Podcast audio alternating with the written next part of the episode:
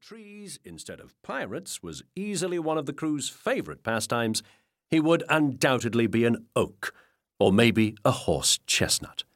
He was all teeth and curls, but with a pleasant open face.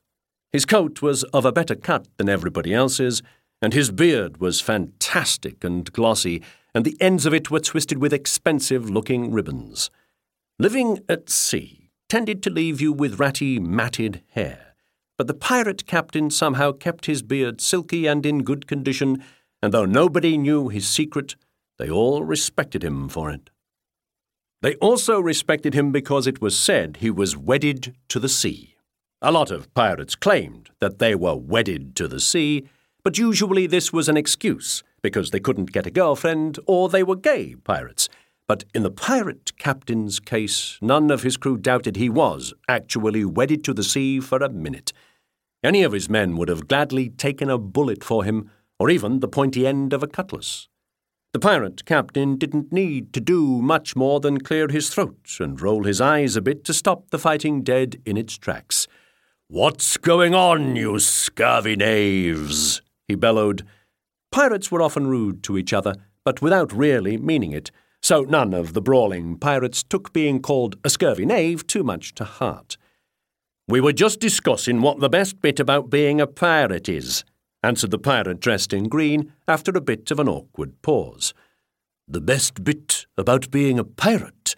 Yes, sir, we couldn't quite decide. I mean, it's all good. The best bit about being a pirate is the shanties.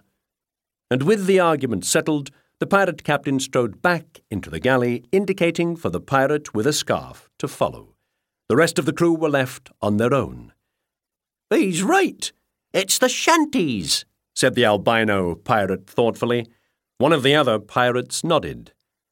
They are really good. Shall we sing a pirate shanty?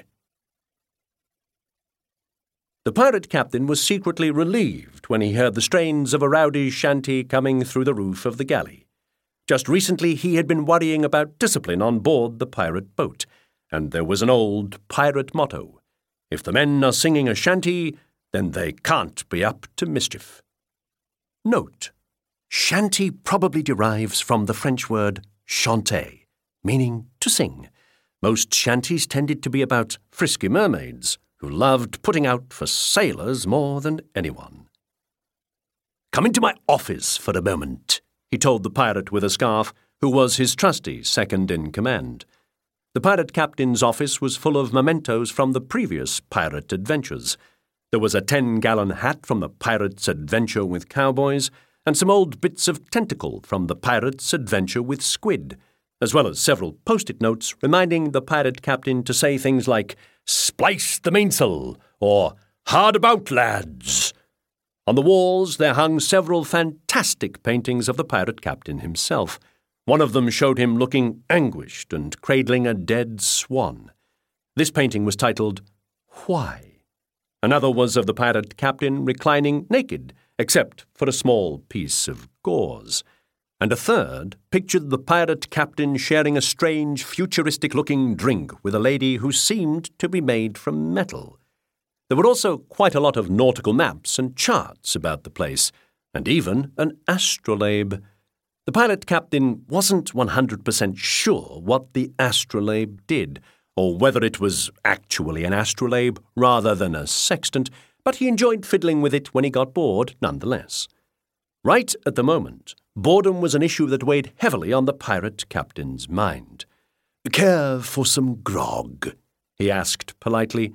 The scarf wearing pirate wasn't very thirsty, but he said yes anyway because if you start turning down grog when you're a pirate, it doesn't help your reputation much. Ship's biscuits? I've got ship's custard creams and ship's bourbons, said the pirate captain. He held out a tin that had a boat painted on it, and the pirate, with a scarf, took a bourbon, because he knew custard creams were the pirate captain's favourites. What do you think all that brawling was about, number two? asked the pirate captain, absent mindedly seeing how fast he could spin the astrolabe using just one finger. Like the men said, it was just a friendly discussion that got a bit out of hand.